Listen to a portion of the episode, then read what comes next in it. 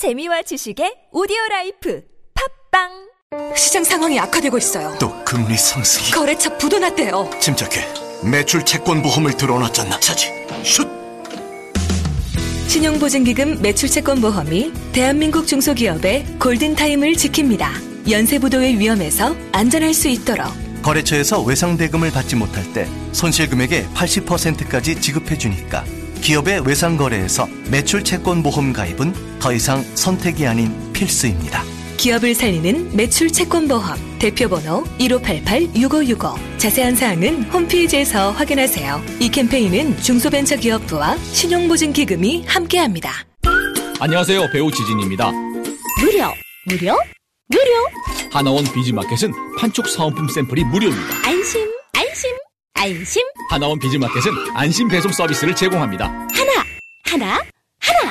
판촉 사은품은 하나원 비즈마켓과 상의하세요. 잠깐! 예산 맞춤 상품 추천은 간편하게 전화하세요. 02-1811-0110. 뭐라고요? 02-1811-0110. 하나원 비즈마켓. 청취자 여러분, 신고 전화가 하나로 통합됐다는 거 알고 계시나요? 긴급 신고는 112, 119. 나머지 모든 민원 상담은 110으로 통합됐다고요. 긴급 신고는 112, 119. 나머지 모든 민원 상담은 국민콜 110. 110 아시겠죠? 앞으로 모든 민원 상담은 국민콜 110으로 전화하세요. 이 캠페인은 국민권익위원회와 행정안전부가 함께합니다.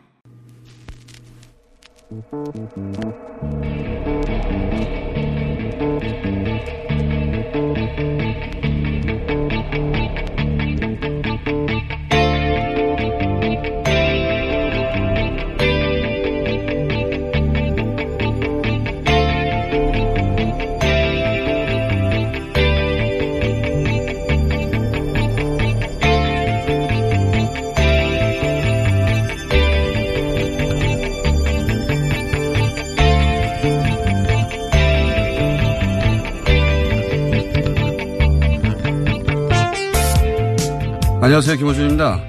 평양 정상회담 직후 조선일보는 비핵화 제자리, 낙제점, 한 발짝도 못 나간 우리 안보 훼손, 경협 과속, 비핵화 촉진의 한계, 해상훈련 포기, 변두리만 건드려 미국과 충돌, 황당한 양보, 가능한 모든 표현을 동원해서 평양 선언이 대실패라며 일면, 이면, 삼면, 오면, 팔면에 걸쳐 기사를 쏟아붓고 사설을 통해서도 북핵 폐기 실질 진전 뭐가 있냐며 그 성과를 폄훼하는 총력을 다했죠. 그런데 어쩌나요? 방북했던 폼페이오는 진정한 진전이 있었고 비핵화를 위한 길을 봤다고 하고 트럼프는 2차 북미 회담을 기정사실화하고 있으며 어제는 교황의 방북 추진 소식도 들립니다. 그래서 저는 궁금합니다. 비핵화가 진행되고 결국 한반도 평화 체제가 안착되는 역사적 현장을 우리 모두가 목도하는 상황이 머지않은 미래에 도래하면 그때는 조선일보 뭐라고 할까요? 그래도 믿을 수 없다. 어딘가에 숨겨둔 핵이 있다고 계속 울부짖을까요? 아니면 그냥 울까요? 김호준의 궁금증이었습니다.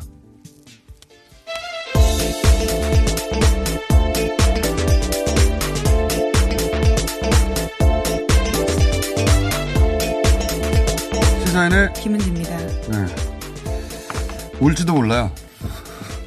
울부짖을지 네, 울지. 되는데요. 네. 네, 둘 모두가 예, 기뻐하고 행복해하는 평화국면에서 울지도 모릅니다. 평양선언 직후에 이제 조중동이라고 묶고 부르는데 중앙동아의 톤은 좀 달라요.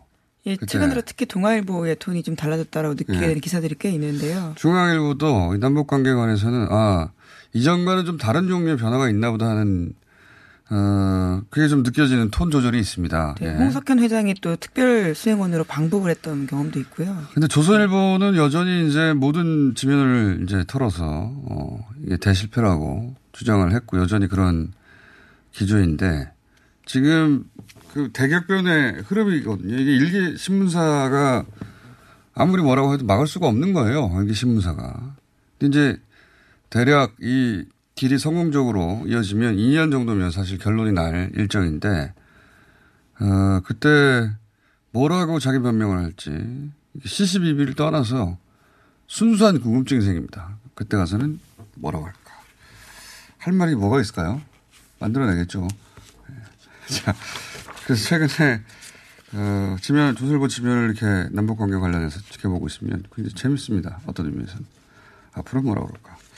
일단 기록이 남단 말이죠. 이제는 네, 그렇죠. 돌이킬 수 없는 기록들이 남다는 점에서 기사와 기사 바이라인이 무서운 건데요. 예전에는 국회 도서관 가서 찾아봐야 됐잖아요. 예, 굉장히 어려운 작업이었는데 이제는 뭐 인터넷 검색만 하면 앉은 자리에서 5분 내에 다 확인 가능하니까 그런 시대에 과거에 썼던 기사들을 뭐라고 해명을 할까 굉장히 궁금합니다. 통일 대박 그 연쇄 시리즈도 계속 지금 다시 소환되고 있지 않습니까? 어, 심지어는 변명도 하고 있어요. 조선일보가 잘 안 하던 겁니다. 나와서 해명하는 거는. 자, 어, 그럴 만큼 최근에 다시 또 남북 관계 어, 그 북미 관계가 급진전이 되고 있는 뉴스가 나오고 있습니다. 네, 네, 속도가 다시 굉장히 빨라지고 있습니다. 오늘 새벽에 또 새롭게 나온 뉴스인데요. 도널드 트럼프 미국 대통령이 2차 북미 정상회담 장소에 대해서 구체적인 언급을 했습니다. 세네 곳으로 검토되고 있다라는 건데 십전과 관련해서도 그다지 멀지 않았을 것이다라고 밝혔습니다. 트럼프 대통령이 백악관에서 니키에일리 유엔 주재 미국 대사의 연내 사임을 밝히는 자리에서 기자들의 질문을 받고 이와 같이 이야기했는데요. 또 트럼프 대통령은 회담이 미국에서 열릴 가능성도 있냐라는 기자들의 질문에 나는 결국에는 미국 땅에서 그리고 그들 그러니까 북한 땅에서 많은 회담을 하게 될 것으로 생각한다라고 밝혔습니다. 평양이냐 워싱턴이냐 이야기가 분분하고 있고 그중에 이제 판문점도 하나의 가능성으로 거론되고 있고 그 외에 제3국을 가능성은 매우 낮다고 봐야 되는데 여기에 갑자기 일본이 끼어들어가지고 네, 네 오늘 아침 경향신문이요. 일본이 음. 정상회담을 장소를 제공하겠다라고 제안했다라고요. 보도하고 음. 있습니다. 가능성 제로라고 봐야죠. 저는 그렇게 봅니다. 네, 우선 일본의 바람 정도라고 이해하면 될 텐데요. 그러니까 뭐 당사, 그러니까 한국 전쟁의 당사국도 아니고 뭐 중국은 참전이라도 했죠. 종전 선언과도 무관하고 북한과도 수교가 없고 예. 북한도 반대할 것이고 미국도 아무 이득이 없죠. 왜 일본 가서 합니까? 네. 뭐랄까요. 이 초조하다는 소리이기도 하고 계속해서 배제되고 있으니까 어, 초조하면 이렇게 감각이 떨어집니다. 자, 어쨌든 일본 얘기가 갑자기 또 나왔고 헤일리 그 유엔 주재 대사의 사임 사임도 의미가 있습니다. 왜냐하면 어, 대북 제재에 관한 한 예, 대표적인 강경파예요. 그렇죠. 유엔에서 네. 대북 제재 초강경 발언은 다 이 사람이 한 거거든요. 유엔 대사여서도 그렇긴 하지만 타이밍상 지금 이제 2차 어, 북미 정상회담이 아마도 곧 있을 것 같은데 타이밍상 이게 과연 우연일까는 분석들이 있죠. 대북 제재 변화가 생기는 거 아니냐. 네, 뭐 공개적으로는 네. 트럼프 대통령은요 우선 잠깐 쉬고 싶다라면서 6개월 전부터 이야기했기 때문에 사임을 받아들인다라고 말했습니다. 왜 지금 받아들였느냐 뭐 이런 얘기도 있고 그리고 헤일리의 포지션이 포지션이 어 볼턴이 있는데 굳이 필요한가 그리고 폼페오 장관하고는 잘 안 맞고 예 지금 역할이 어 유엔 주재 미국 대사로서 대북 제재 초강경파 역할이었는데 역할이 없어진 거 아니냐 혹은 뭐 자기 말이 안 먹히는 거 아니냐 본인이 말을 했다가 뭐 러시아 제재가 있다 없다 가지고 그렇죠. 예. 그런 뉴스도 있었습니다. 뭐 우리한테는 크게 상관없는 뉴스였는데 러시아 제재를 추가적으로 한다고 그랬는데 백악관에서 안 한다고 하고 뭐 공방이 좀 있었죠. 그리고 네. CNN에서는 빚이 많아서 민간 기업에 가서 연봉 많은 곳을 가려고 그러는 거다. 뭐 이런 분석도 있긴 합니다. 예, 러시아 제재 부분에 대해서 특히 미국 언론이 주목하고 있는 것으로 보입니다. 이거 잘 안 맞는 거 아니냐. 근데 지금, 어, 대북, 왜냐하면 트럼프 대통령이 대북 제재 얘기도 했거든요. 해제하고 싶다고. 예. 근데 이제, 어, 뭔가를 더 얻어야 해제할 수 있다. 그러니까 비핵화가 완전히 다 끝나서 이제 종결됐습니다. 선언하기 전에도 제재 일부는 해제하려고 하는 의사는 트럼프 대통령이 분명히 있는 건데 그거하고도 좀 충돌하는 거 아닌가 뭐 이런 전망들이 있습니다. 속사정이 모르겠는데 그 중에 우리 언론에 전달되지 않는 속사정 중에 하나가 이제 빚이 많다. 그걸 우리가 어떻게 합니까? CNN에서는 빚이 많고 그래서 지금 지금 그 커리어로 만약에 어, 사임하고 어, 민간 기업에 가면 연봉이 100만 달러 이상 될 것이다. 뭐 그런 얘기도 있긴 합니다. 여하간 이 뉴스도 어, 의미 있는 뉴스가 아닌가. 네, 트럼프 대통령이 기자들과 만난 자리에서 말씀처럼요.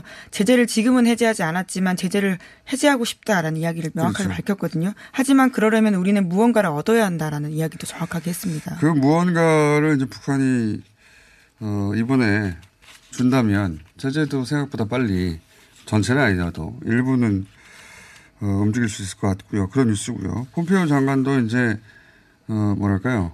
분- 어, 진정한 진전이 있다. 뭐 예, 길이 자신감을 보인다. 보이고 있습니다. 예. 길이 보인다는 것은 우리, 우리 하는 표현으로 로드맵이 나왔다. 뭐 이렇게 해석할 수도 있어요. 예. 굉장히 긍정적인 메시지 내고 있고. 그리고 이제 어제 나온 뉴스 중에 가장 그 어, 주목을 끄는 것은 교황의 평양 방문. 네, 김정은 가능성이 위원장이 초청했다. 뭐. 이런 얘기. 네, 어제 청와대가 오는 13일부터 시작되는 문재인 대통령의 7박 9일의 유럽 순방 일정을 발표했는데 그중에 가장 눈길 끄는 게 프란치스코 교황과의 만남이었습니다. 문재인 대통령은 김정은 북한 국무위원장에 교황 평양 방문 제의를 전달하겠다라고 했는데요. 김의겸 청와대 대변인이 밝힌 바에 따르면 지난달 평양 정상회담 기간 중에 문재인 대통령이 김정은 위원장에게 프란치스코 교황이 한반도 평화 번영에 관심이 많다. 한번 만나보는 게 어떻겠냐라고 제안을 했다라고 하고요. 김 위원장이 이에 대해서 열렬히 환영하겠다라고 답했다고 합니다. 이게 남북 문제를 지금은 모두 이제 정치적 해법의 문제로 보는데 교황을 떠올리는 건 굉장히 정치를 넘어서는 인문학적 상상력의 영역이기도 하고 또 어, 김대중 전 대통령의 길을 잇는 것이기도 합니다. 네, 이게 2000년에 실제로 제안이 있었는데요. 그렇죠. 이뤄지지 못했다라고 합니다. 제가 기억하기로는 김대중 대통령 때 교황을 만났 만나고 2000년에 어 그게 초반에 만났어요. 초반에 만나서 당시 바오로 2세죠. 예. 어 방북을 추진했었는데 어 교황은 그 자리에서는 긍정적인 답변을 했다고 그때 보도가 됐었고 폴란드 출신이기 때문에 어 비슷한 시기에 전쟁도 겪고 갈라지기도 하고 이 남북 문제에 대해서 개인적으로 그 이해가 깊었던 바로 이세였는데 당시 교황청 내 이제 보수파가 반대했다. 왜냐면은 어, 북한이 그 종교를 인정하지 않지 않느냐. 어. 근데 그 이후로는 뭐 제가 교황청 소식을 어떻게 알겠습니까? 결국은 2001년, 2002년 계속 얘기 나왔지만 어, 교황청 고위 인사가 북한을 방문하였다까지만 나오고 교황 바로 이세는 방북을 하지 못하고 2005년인가에 선정하셨고 그 다음에 이제 베네 베네딕토 베네딕트 딕트, 예, 예. 예. 딕톤지 딕턴지 그 10, 아, 또 몇, 몇 센지 잘 모르겠는데 15, 6세 정도 될 겁니다. 그분이, 그분이 이제, 어, 새로운 교황이 됐을 때 남북 동시 방문을 해달라고 우리 카톨릭교에서 이때는 이제 노무현 대통령 때죠. 그러니까 그 이전에 교황이 방북을 못했으니 바오로 이세는 우리나라에 두 번이나 왔었어요. 근데 방북을 못했으니 어 이제 노무현 대통령 때 남북 동시 방문을 해다고 했지만 베네딕트 교황은 바오로 교황과 달리 대단히 보수적이었어요. 예. 그, 어, 그래서 그 북한의 카톨릭 신부가 한 명도 없는데 교황을 어, 영접할 사람이 없다는 논리로 방북을 안 한 것으로 제가 기억하고. 제가 왜 다 이걸 기억하냐면 제가 카톨릭 신자는 아니지만 어릴 때부터 교황이 방탄차 타고 전 세계 돌아다닌 굉장히 인상적이었는데 북한에도 어 방탄차로 타고 갈까 뭐 이런 궁금증 때문에 계속 뉴스를 팔로우했었거든요. 근데 지금 프란시스코 교황은 어 베네딕토 교황보다 훨씬 더 진보적이고 리버럴합니다. 네, 네. 굉장히 유명하죠. 그것으로 또, 또 한반도 문제에도 관심이 많다라고 볼수 네. 있는데요. 4.27 정상회담 이틀 뒤에도 관련해서 남북 지도자들의 용기 있는 결단 지지한다라고 말한 바가 있고요. 언급을 많이 했어요. 예, 예. 그렇죠. 또 6월 북미 정상회담 직전에도 한반도와 세계의 평화로운 미래를 보장하길 바란다라고 메시지를 발표한 바가 있습니다. 문자가 왔습니다. 베네딕토 16세라고. 죄송합니다. 15세인지 16세인지 제가 예. 2세, 3세 정도만 돼도 열 수가 있는데 16세. 죄송합니다. 어, 베네딕토 16세 교황. 그분보다는 어쨌든 현재 교황이 훨씬 더 어, 진보적이고 어, 여러 가지 사안에 대해서 파격적인 안들 많이 내놨죠. 그래서 이번에는 어느 때보다 어, 방북 가능성이 높고 만약 교황이 방북을 하게 된다면 대단한 역사의 한 장면으로 예. 전 세계 생중계 될 일이죠. 실제 교황 께서 5세기 만인가요? 이스라엘을 방문한 적이 있어요. 예, 2000년도에. 2000몇 년도였던 거. 그만큼의 세계적인 뉴스가 될 거라고 네, 봅니다. 프란치스코 교황은 또 미국과 쿠, 쿠바 사이의 관계를 회복하는 데 굉장히 큰 의미 있는 역할을 했거든요. 네. 또 뿐만 아니라요. 이번에 평양 정상회담에서 특별수행원으로 김희중 천주교 대주교가 방북을 한 바가 있는데요. 이때도 김정은 위원장의 특별한 부탁을 받았다라고 하고요. 오늘 아침 한겨레 신문에 따르면 김희중 대주교가 지난주에 교황청에서 프란치스코 교황을 만났다라고 합니다. 그래서 남북 관계 관련해서 말씀을 드렸다라고 이야기하고요. 초청하면 교황님이 가실 것으로 생각한다라는 멘트가 있습니다.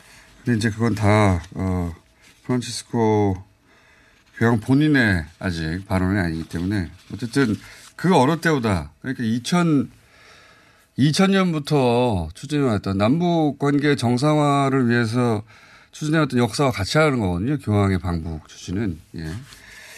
근데 이제 18년 만에 혹은 19년 만에 올해가 아니더라도 어, 거의 20여 년 만에 결실을 맺을 수 있지 않을까. 네, 한반도 생각이. 문제가 동북아에만 국한되어 있는 게 아니라 정말 전 세계의 평화 관련되어 있다는 메시지를 줄 수도 있는 세계적인 행사가 되는 거죠. 요한 바오로이즈. 굉장히 사랑받았었죠. 당시에. 자, 어, 다음 뉴스는요? 네, 어제 저녁 MBC가 PD수첩 방송을 했었는데요. 현재 계속해서 실시간 검색 순위가 명성교회입니다. 명성교회 관련된 아이템을 했는데 명성교회 부자 세습 논란을 방송했습니다. 김사만 원로 목사와 아들 김하나 목사의 교회 세습 논란을 제기한 바 있는데요. PD수첩은 800억 원대 비자금을 조성했다라는 의혹을 제기했습니다. 아, 우선 PD수첩이 옛 명성을 되찾는 것 같고요. 어, 조계종하고도 한번, 어, 네, 그렇죠. 예, 네. 각을 세우더니 이제는 이제 교회하고도 각을 세우고, 예. 가장 어려운 영역인데, 종교 영역이. PD수첩에 박수를 보내고요. 어, 우선은. 그리고 이제 내용 자체가 워낙 화제가 이미 됐었던, 어, 내용이고, 이 명성교회가, 저는 명성교회를 어떻게 기억하냐면, 어, 헌금, 그러니까 세습 관련해서 최근에 화제가 됐지만, 이미 그 세월호 참사 당시에 박근혜 전 대통령이 여기 가서 희생자를 위한 어, 기도회, 여기 참석을 했었어요. 네, 그 당시도 논란이 된 바가 있는데요. 뿐만 아니라 김사만 목사가 2014년 5월 11일 그러니까 세월호 참사가 일어난 직후에요. 이런 이야기를 해서 또 논란이 된 바가 있습니다. 하나님이 공연히 이렇게 침몰시킨 게 그걸 아니에요. 제가 기억합니다. 예. 세월호를 하나님이 일부러 침몰시켰다는 거예요. 한마디로 말해서 이게 야 어떻게 이런 말을 할 수가 있나. 거기 가서 이제 박근혜 대통령이 기도를 한 건데 어, 공연이 침몰시킨 게 아니다. 네, 국민들에게 기회를 줬다라는 말까지 있습니다. 그러니까 이게 논리가 뭐였냐면 나라, 박근혜 정부, 박근혜 정부를 침몰시키려고 하니까 하나님이 어, 대한민국을 그런 식으로 침몰시킬 수는 없으니 대신에 어린 아이들을 침몰시켜서 국민들에게 기회를 준다 이런 식의 논리로 얘기를 했어요. 제가 이게 의역을 한 게 아니라 거의 그대로입니다. 이게 그때 했던 말에 어떻게 이렇게 말할 수가 있어요. 네. 네, 그러면서 당시에 해경 때문이다, 청와대 때문이다, 해수부 때문이다 이런 비판을 안 하는 곳이 없는데 그렇게 하면 안 된다라면서 정부를 두둔하는 발언도 했다라고 합니다. 아, 참. 그래서 세월호 관련해서는 기억합니다, 발언으로. 어, 설교를 할 때, 하나님이 세월호를, 어, 일부러 침몰시켰다. 어. 그 논리대로 하면 박근혜를 구하기 위해 아이들을 수상시켰다는 거예요. 말이 됩니까? 어떻게 종교인을 떠나서 그냥 상시적인 어른으로서 할 수 없는 얘기죠. 예. 그런 설교를, 제가 하는 말이 아니고 그런 설교가 있습니다, 아직도. 네, 실제로 영상으로 남아 있다라고 하는데요. 국민 그렇게 해서 국민들에게 다시 어, 나라를 구할 박근혜 대통령을 구할 기회를 주는 이게 말이 됩니까? 그런 설교를 했었고요. 예. 근데 이제 여기서 어 800억이 넘는 비자금이 나왔다. 그리고 대형 교회가 종교인 과세에 대해서 그렇게 민감해 하는 이유 진짜 이유가 이렇게 어, 이런 비자금 때문이라는 지적들이 교계 내에서 있었죠. 네, 국세청에서는 올해부터 처음으로 종교인 과세를 정착해서 집중적으로 영, 집중적으로 정착하겠다라고 지금 알리고 있거든요. 이와 관련된 노력들도 계속되고 있는데요. 또 현장에서 쉽지만은 않은 것으로 보입니다. 자, 어, 오늘 여기까지 하겠습니다. 시사인의 예, 김은지였습니다. 감사합니다.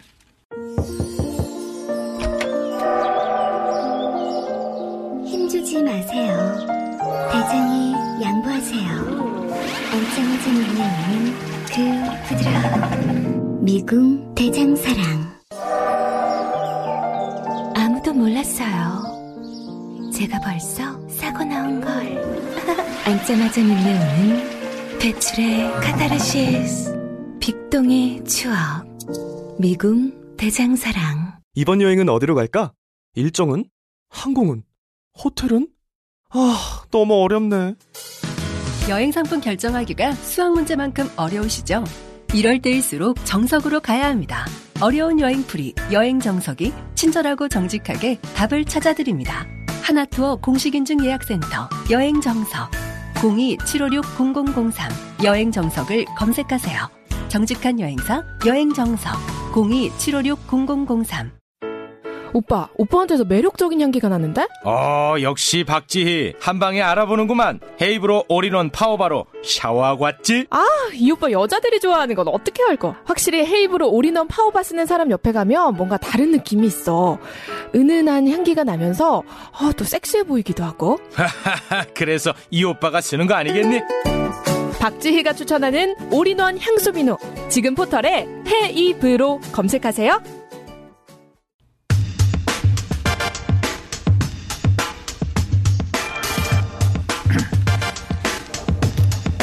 양승태 전 대법원장 주거지 압수수색 영장 어제였나요? 네 번째 기각됐습니다.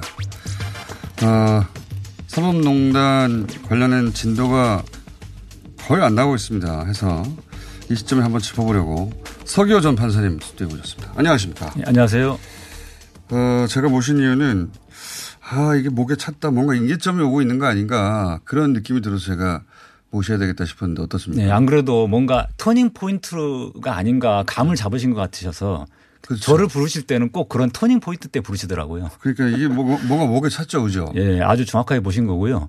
사실은 10일 전에 네. 이미 그 양승태 대법원장의 자택에서 네. 그 승용차 압수수색 영장이 네. 발부됐던 적 있지 않습니까? 네. 그때부터 네. 이미 이제 목에 찼다. 그러니까 네. 기소가 이제 임박했다. 네. 기소라기보다는 양승태 대법원장에 대한 혐의 입증이 거의 많이 됐다. 그러니까 검찰 입장에서는 어 이제 모을 건 다 모았고 별로 나올 게 없을 것 같기는 하지만 마지막 단계로 지금 영장을 계속 청구하고 기각되고 하는 걸 반복하고 있는 거죠. 예, 그렇죠? 맞습니다. 네. 그 지금까지 법원의 판사들 그 상당히 많은 수가 이제 수사를 받았고 네. 어, 그 과정에서 어, 대법관 그리고 대법원장의 지시에 따른 것이다라는 네. 진술을 상당수 확보한 상태입니다. 음. 마치 그 이명박 대통령에 대한 그 수사 때 어, 김백준을 비롯해서 측근들이 줄줄이 네. 사실대로 불기 시작했지 않습니까? 네. 어, 다스는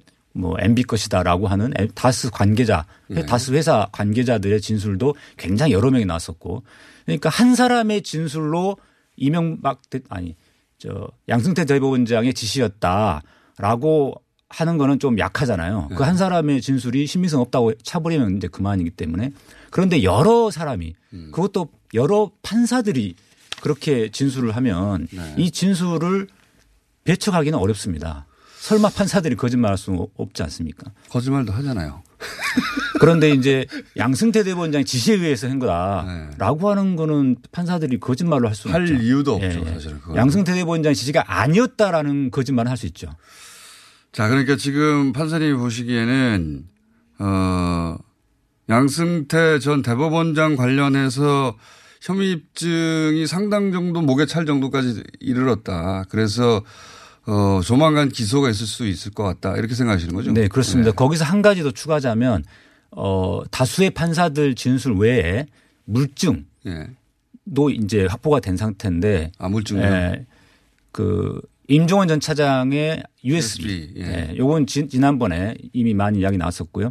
거기에 윗선에 대한 보고 지시 내용이 많이 들어있었다라고 예. 그렇게 이야기 됐지 않습니까? 또 한 가지는 이규진 양형위원회 상임위원이 업무 수첩을 예. 사실상 이미저추 형식으로 압수수색이 됐는데 거기에 윗선의 지시 사항과 예. 보고 내용을 꼼꼼하게 적은 게 드러났다. 마치 그 기명한 비망록 같은 거죠. 네. 종범실록 같은 거군요. 네. 그래서 그런 물증들이 몇 가지가 더 있는 것으로 알고 있습니다. 자, 어, 그러면 제가 또 궁금한 거 여쭤보겠습니다. 어, 지금 법원에서 거의 모든 압수수색 영장을 기각해 왔지 않습니까? 거의 90% 가까이. 그러니까 일반적으로 압수수색 영장은 8, 90%가 발부되는데 구속영장은 어려워도. 이 사법농단 관련한 압수영장은 거의 90% 90%를 기각해 왔다. 어, 그러면서 이제 많은 분들이 궁금해하는 것이 또 이제 화를 내는 거, 어, 분노하는 것이 이 정도 되면은 법원이 그 공범 아니냐. 제가 궁금한 지점은 이겁니다. 이 문제가 그 영장 판사들을 교체하는 것으로 해결될 수 있습니까? 영, 지금은 영장 판사들에 대해서 이제 비난을 주로 하는데 사법부 전체 분위기가 어떠냐 이거죠. 저는 영장 담당 판사들 교체돼도 네. 비슷할 거라고 생각은 아, 듭니다. 물론 특별재판부를 구성을 해서 네. 어, 법관회의에서 추천을 받아가지고 양승태 대법원장을 비롯한 뭐 박병대 행정처장 이런 윗선들하고 인적 관계가 최대한 없이 네. 정말 공평하게 판단할 수 있는 판사들로 추천을 받아서 특별재판부를 구성하면 조금 다를 수는 있을 거라고 기대는 하지만 그래도 큰 차, 그렇게 아주 큰 차이가 벌어지지는 않을 것이다. 왜냐하면 전체가 왜 이 사안을 어떻게 보길래 이렇게 변호를 하는 겁니까? 네. 가장 큰 이유는 자신들이 하는 재판이 공정하지 않고 않다라는 그 결과를 인정하고 싶지 않은 거죠. 아, 그러니까 양승태 사법부 시절에 내렸던 판결들이 어, 법관의 양심과 또 사법부의 독립하에 이루어진 판결이 아니었다라고 지금 여러 정황들이 가리키고 있잖아요. 네. 그래, 그런, 그러니까 사법부가 그렇다, 그런 곳이라는 걸 인정하고 싶지 않다. 그렇습니다. 마치 아. 전관예우가 있다라고 많은 국민들이 이야기하고 있지만 판사들은 한결같이 전관예우는 없다라고 이야기하거든요. 음. 왜냐하면 전관예우가 있다는 걸 판사들이 인정하기 시작하면 그러면 모든 판사들의 재판에 대해서 국민들이 어 국민들이 물론 의심하고 있지만 본인들 쪽 본인들도 거기에 대해서 할 말이 없어지는 거거든요. 음, 그러니까 돈 때문에 영향받지 않았냐 이것도 인정할 수가 없고 그리고 권력에 의해서 영향받지 않았냐 이것도 인정할 수가 없는 거네요. 말하자면. 마치 축구 심판이 네. 아나 사실은 뭐 무슨 누구 누구 영향력 영향을 받아가지고 누구의 네. 개입 지시하에 네. 잘못 판단을 내린 거야. 어. 잘못 페널티킥을 이거 페널티킥 상황 아닌데 내가 줬어. 라고 인정할 수 없듯이. 네, 자백할 수 없는 거죠. 예, 그래서. 근데 그게 양승태 사업부에 직접 그 연루되었던 고위 판사들은 그렇다고 쳐요. 근데 나머지 그 혜택을 입지 못한 많은 판사들도 있잖아요. 반대 입장을 섰던 판사들도 있고 그분들은 왜 이 상황에 대해서 침묵하는 겁니까? 그 다음에 또 한 가지는 이제 검찰과의 관계에서 아, 검찰 관계 예. 기관 대 기관의 대결처럼 예. 그러니까 판사들이 대부분이 예. 검찰이 이렇게 판사를 사무실에 압수수색하는 거에 대해서 굉장히 기분 나빠합니다. 아, 판사는 네. 심판인데 네. 그러니까 변호사하고 검사가 싸우는 가운데 심판을 봐야 될 우리를 선수 중 하나가 와서 심판 방을 뒤진단 말이야? 이런 정도로 인식하는 건가요? 네, 그렇습니다. 그리고 압수수색을 하게 됐을 때 거기서 나온 자료를 가지고 네. 나중에 판사들의 뒷조사에 활용할 수 있다라는 그런 우려들을 판사들이 네. 실제로 많이 합니다. 그런 얘기는 저도 여러 번 들었는데 그런 우려를 할 수는 있다고 생각이 듭니다. 저도. 예. 판사들 다 사람이잖아요. 그리고 법원이 직장이기도 하지 않습니까? 그리고 기관으로서 기관 대 기관의 어떤 긴장감도 분명히 있고 그 균형이 무너졌을 때 우려도 다 있겠죠. 다 이해 가지만 그보다 훨씬 더 큰 일이잖아요, 지금은. 그러니까 이게 만약에 사법부 내에서 아니 그 영장 내주고 단호하게 처리하고 구속시켜야 되고 이렇게 생각하는 판사는 얼마나 될까요? 비율이? 본인의 감으로는요. 제 감으로는 뭐 한 10%나 20% 정도밖에 안 되지 그 않을까 그 싶습니다. 네. 아, 그러면 이게 이제 대법원장 혼자서 어떻게 뒤집을 수 있는 분위기도 아니네요? 그렇기 때문에 저 같은 판사가 예전에 완전 비주류 중에 비주류였던 거죠. 갑자기 훅 들어와서 본인 자랑을 이렇게.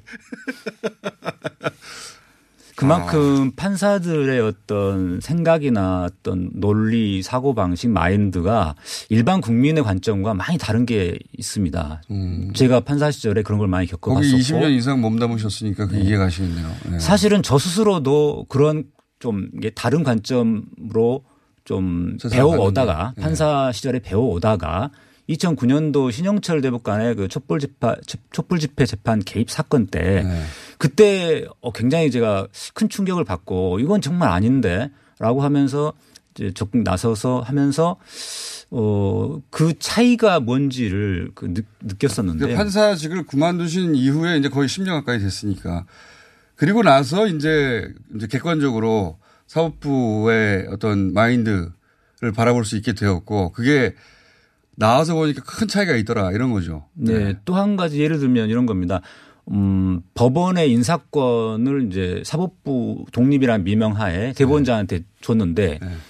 예, 그렇게 몇십 년간 진행되다 보니까 판사들 사이에서는 당연히 법원 인사권은 외부 인사가 개입, 하면 안 돼. 음. 이, 런 생각이 아주 젖어 있는 거예요. 음. 근데 최근에 이제 김명수 대법원장이 어 사법 사법 행정회의인가요? 이런 네. 거를 만들어서 대법원장 인사권이나 이런 행정 권한을 일부 이양하는데 거기에 외부 인사도 들어오게 하겠다라고 발표했는데 처음에 그런 이야기가 나왔을 때 판사들 사이에서 소위 조금 진보적이고 개혁적인 성향의 판사들조차도 조차도 어, 외부 인사가 들어오면은 그야말로 어, 정치권의 영향력이 더 강해질 것이고 음. 어, 어떤 재판의 독립이나 판사 사법부 독립이 더 위험해진다 음. 이런 생각과 논리를 펴는 분들이 있, 그러니까 있는 거고 사법부는 우리끼리 우리가 최고의 엘리트이기도 하고 가장 어려운 시험을 통과했고 공부도 제일 잘했고 학교에서도 1등 했는데 내가 누군가의 통제를 받고 누군가의 지시를 받거나 누군가의 판단을 따로 받을 필요가 뭐 있냐. 나는 판사인데 이런 인식이 기본적으로 있군요. 그렇죠. 엘리트 법관주의이고요. 음. 한마디로 그걸 보고 이제 어, 법관 순혈주의라는 표현도 씁니다. 그런데 그거 외에 역사적 배경으로 보면은 1970년 이전 그 군사독재 시절에 어, 정권에 의해서 그 사법부가 좌지우지됐던 이런 네. 역사적 경험 때문에 어떤 외부 인사가 법원에 음. 관여, 관여하는 것을 굉장히 싫어하고 그 트라우마가 좀 있는 거죠. 그것도 이해가는 측면이기도 합니다. 여하간 그렇게 지금은 그 사법부 위에는 사법 모두가 사법부를 공격하는 양상이다 보니 또 방어막도 생기고 그런 엘리트 의식도 있고 그리고 어, 검찰과 기관 대 기관의 어떤 충돌에서 아니 저쪽에서 판사들 어, 불리한 거 그런 거 다 지고 있고 인사 기록 같은 거 다 가져가 가지고 압수수색해서 그러니까 그 사건과 관련된 것뿐만 아니라 그런 거 다 가져가 가지고 우리 목줄 지고 말이지 선수가 심판한테 막 덤비고 그러면 어떡하냐 이런 불안감도 있고 복합적이네요. 네, 복합적. 그렇습니다. 근데 지금은 아니 어느 조직이나 어느 조직이나 어, 그런 우려점이나 트라우마 다 있죠. 근데 지금은 양승태 사법부 시절에 도저히 묵과할 수 없는 그냥 지나갈 수 없는 사법부가 그렇게 지키려 하는 독립성을 훼손한 사건이 아닙니까? 그러면 사법부가 스스로 내세웠던 명분이 무너지는 거잖아요. 이게 해결해야 되는데 근데 그걸 해결해야 된다고 적극적으로 나서서 목소리를 낼 수 있는 사람의 비율이 한 10% 20%뿐 안 된다. 그러면 결국 밖에서 메스를 댈 수밖에 없는 거 아닙니까? 그렇습니다. 사실은 어, 그래서 법원의 개혁은 법원 내부의 힘만으로는 절대 불가능하고 어느 조직이나 마찬가지예요. 예, 네. 어느 조직이나 마찬가지죠. 어, 대통령이 나서서 사실은 그 사법개혁 추진위원회 같은 걸 네. 꾸려가지고 어, 외부 인사들이 들어가서 같이 법원 내부와 논의해서 어, 하는 것이 바람직한데 아직까지는 그럼 또 정치 개입이라고 난리가 나겠죠 또. 네. 네. 그래서 지금 나오는 얘기가 판사들 그 문제되는 판사들 그 이거는 이제 법에 보장된 거니까 탄핵하자 이런 실제 그게 추진이 돼서 진행이 될 것 같죠. 어떻게 보십니까? 민변에서 지금 탄핵 추진 분과장 아니십니까? 네.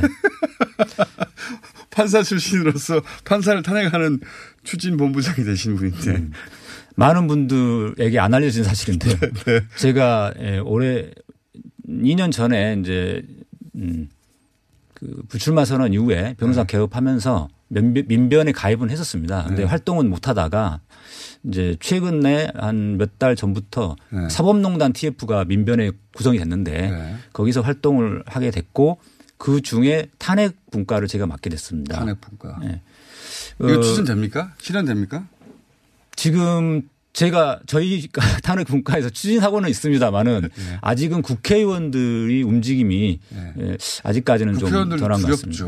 예. 왜냐하면 국회의원들은 항상 선거법 그 선위에 서 있는데 기소됐을 때 탄핵을 추진했던 의원으로 사법부에 지켜가지고 내가 불이익을 당할 거 아닐까 이런 생각해요. 네.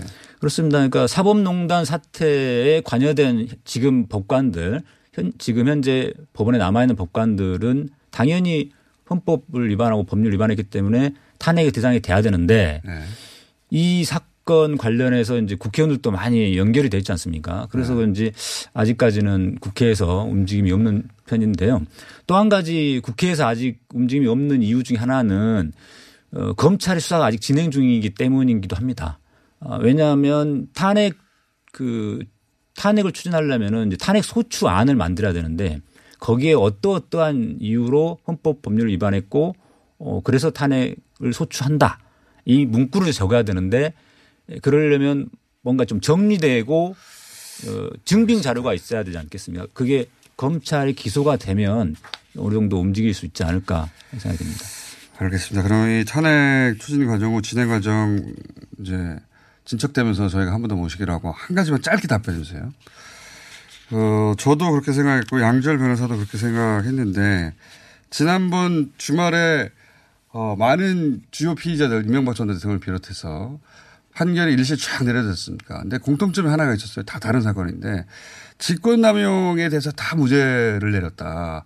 전혀 다른 속성의 사건들임에도 불구하고 근데 이 직권남용은 결국 이 사법농단에 연루됐던 사법부의 양승태 전 대법원장을 비롯한 고 인사들 전 전현직 그분들이 다 직권남용에 걸려 있기 때문에 그래서 직권남용을 어, 굉장히 엄격하고 보수적으로 해석해서 판결을 내린 거 아니냐 그런 경향성이 눈에 띈다 이렇게 해석했거든요 어떻게 보십니까?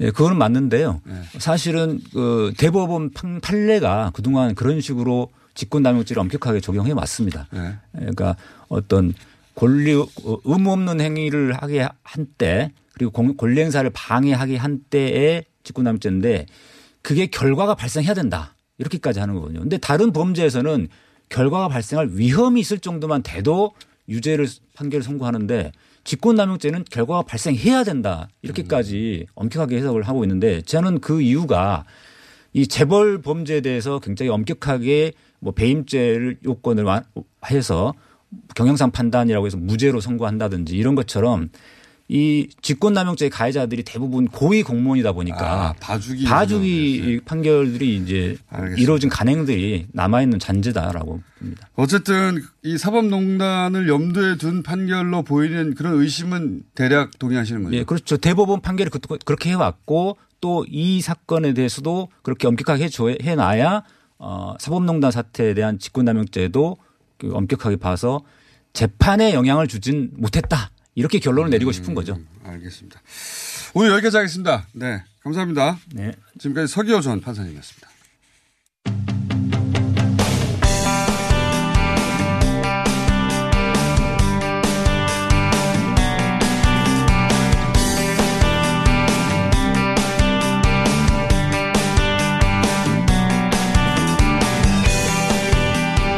자, 이번에는 브라질 얘기를 한번 해볼까 합니다. 네, 제 브라질 굉장히 큰 나라죠. 네, 굉장히 큰 나라고 남미에 미친 영향이 큰데 우리에서 우리나라에서는 잘 안 다루는 소식입니다.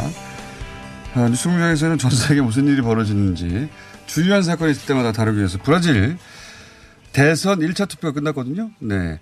이 문제 잠깐 짚어보겠습니다. 루소폰 문화연구소 정재민 선생님 나오셨습니다.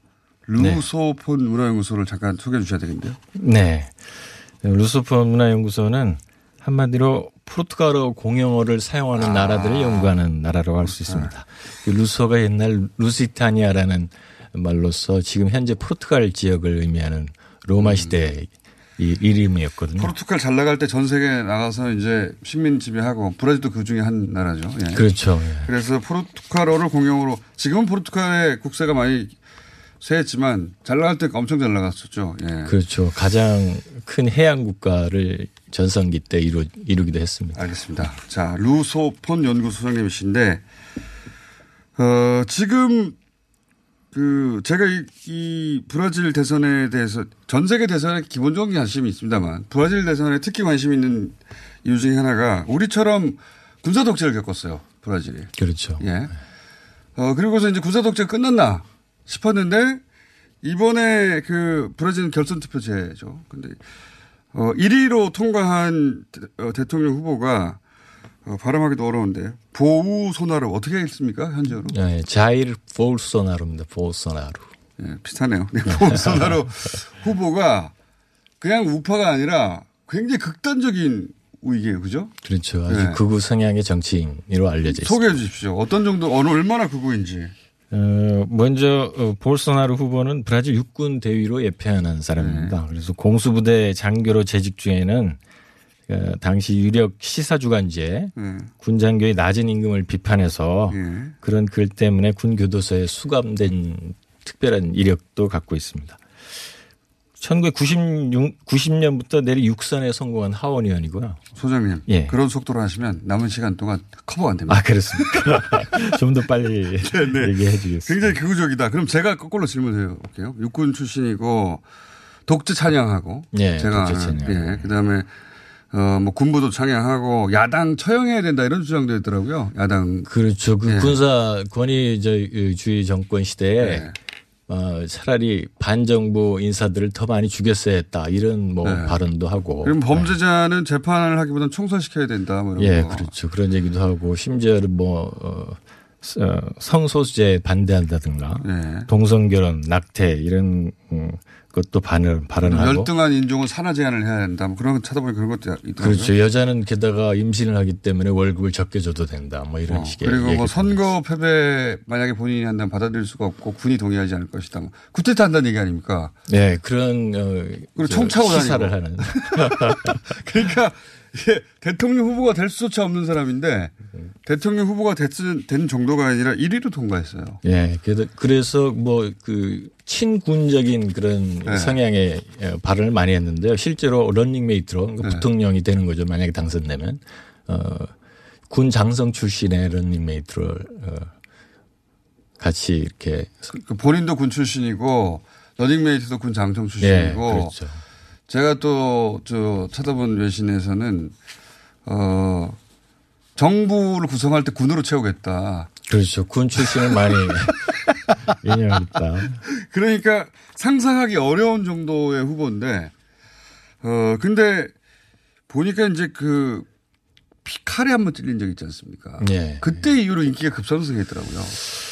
그렇죠. 그게 좀 어느 정도 도움이 되지 않았을까. 지지층 결집을 이루지 않았을까. 이런 분석도 있습니다. 뭐. 자작 테러가 네. 아닙니까? 처음에는 그러니까 어, 아주 단순한 네. 어, 자상 정도로만 이렇게 알려져 갖고 꿰매면 된다고 이렇게 네. 어, 보도가 있어서 일부에서는 실제로 이거 자작극이 아닌가 이런 네. 얘기도 있었는데 큰 병원으로 옮겨서 보니까 상당히 큰 중상이었다. 자작 테러를- 수술까지 해야 됐다. 뭐 아, 그래서 자작 테러를 좀 세게 해가지고 그렇게 된 거 아닌가?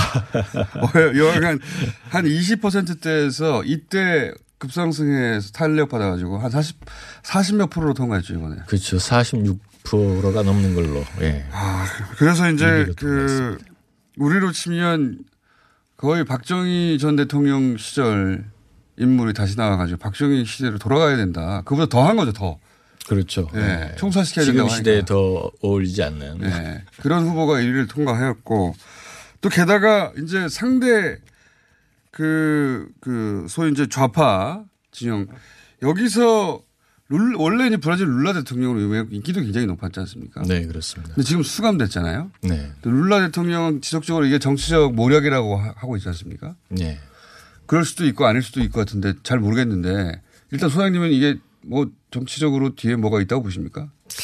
저는 글쎄요, 뭐 정치적으로 제가 지금 어, 그, 그쪽을 뭐 판단할 그런 지금 여- 여기 와 있으니까 네. 어, 그런 입장은 못 된다고 보는데 어, 하여튼 룰라 지지자가 아직도 굉장히 많은 건 사실인 것 같고 실제로 어, 감옥에 있으면서 어, 옥중 유세, 출마. 네. 옥중 출마를 선하고 옥중 유세를 하는 동안에도 계속 지지율 1위를 압도적으로 기록했다는 거 그게 참. 놀라운 일이죠. 단지 네. 이제 어 8월 말인 말인 걸로 기억하는데 선거 연, 연방 선거 법원에서 음 실형을 받은 사람이 어, 유세하는 것은 어, 선거에 나서는 것은 안 불법이다. 아, 그래요. 최종. 판결을 내, 아. 내린 것 내린 후에 이제 그럼 출마를 옥중. 단정될 수도 있었던 상황이었네요. 만약에 그렇게 브라질 법원에서 최종적으로 안 된다고 하기 전까지는 그죠? 그렇죠. 예. 네. 그러면서 러닝메이트였던 사람이 지금 갑자기 대선 후보가 된 거잖아요. 네, 그죠? 그렇습니다. 아, 아, 아다지 후보인가요? 페르난도 아다지. 예, 아다지 후보. 아다지. 예. 아다지. 요거 좀 다르네요. 아다지 후보. 이분은 근데 그러니까 선거가 얼마 남겨놓지도 않고 후보가 돼가지고. 그렇죠. 인지도가 낮아서 이번에 2위로 통과하긴 했는데, 그죠? 예. 그러면 나머지 후보들이 근데 그러니까 이 극우 후보 하나가 있고 40 몇 퍼센트를 그쪽에서 몰아갔고 나머지 후보들은 이제 진보적인 후보들이 표를 나눠 가졌던 거 아닙니까? 그렇죠. 그러면 결선에 이 두 사람이 올라가면 어떻게 될지 모르는 상황인 거죠.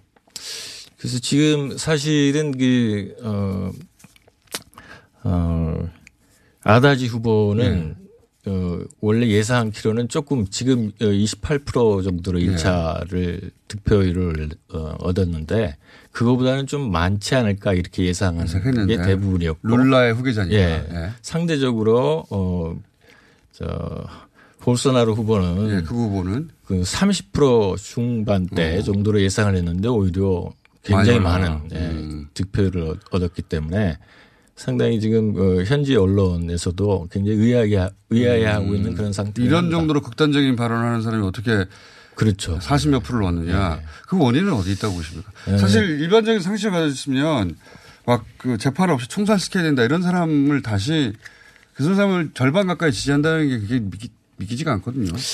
제가 보기에는 이제 뭐 저, 요즘 뭐 전 세계적으로 불고 있는 뭐 트럼프 두테르테 효과랄까 아. 뭐 이렇게 또 해석할 수 있을 것 같습니다. 그러니까 그 사람들보다 더한 것 같은데 발언상으로는. 그 브라질이 이제 최근에 네. 좌파 어, 정부가 연이어서 어, 연임까지 하면은 거기가 15년 정도 아. 정권을 잡았는데 그 이후에도 어, 끊임없이 이어져온 부패 스캔들이라든가 아. 그러니까 좌파 정권을 잡았는데도 계속 부패 스캔들이 나왔다. 그렇죠. 경제는 또 계속 그 위기에서 어, 벗어나지 못했고. 어, 이제 뭐 바꿔야 될. 때가 됐다 이런 거군요. 그렇죠. 좀 식상한 그런 것도 있고 피로감을 느끼는 그런 면도 없지 어디나 않고. 이제 보수 성향의 유권자들은 있으니까 그 사람들이 좀 극단적이긴 하지만 그 후보가 눈에 띄게 글로 몰렸다 이렇게 볼 수도 있겠네요.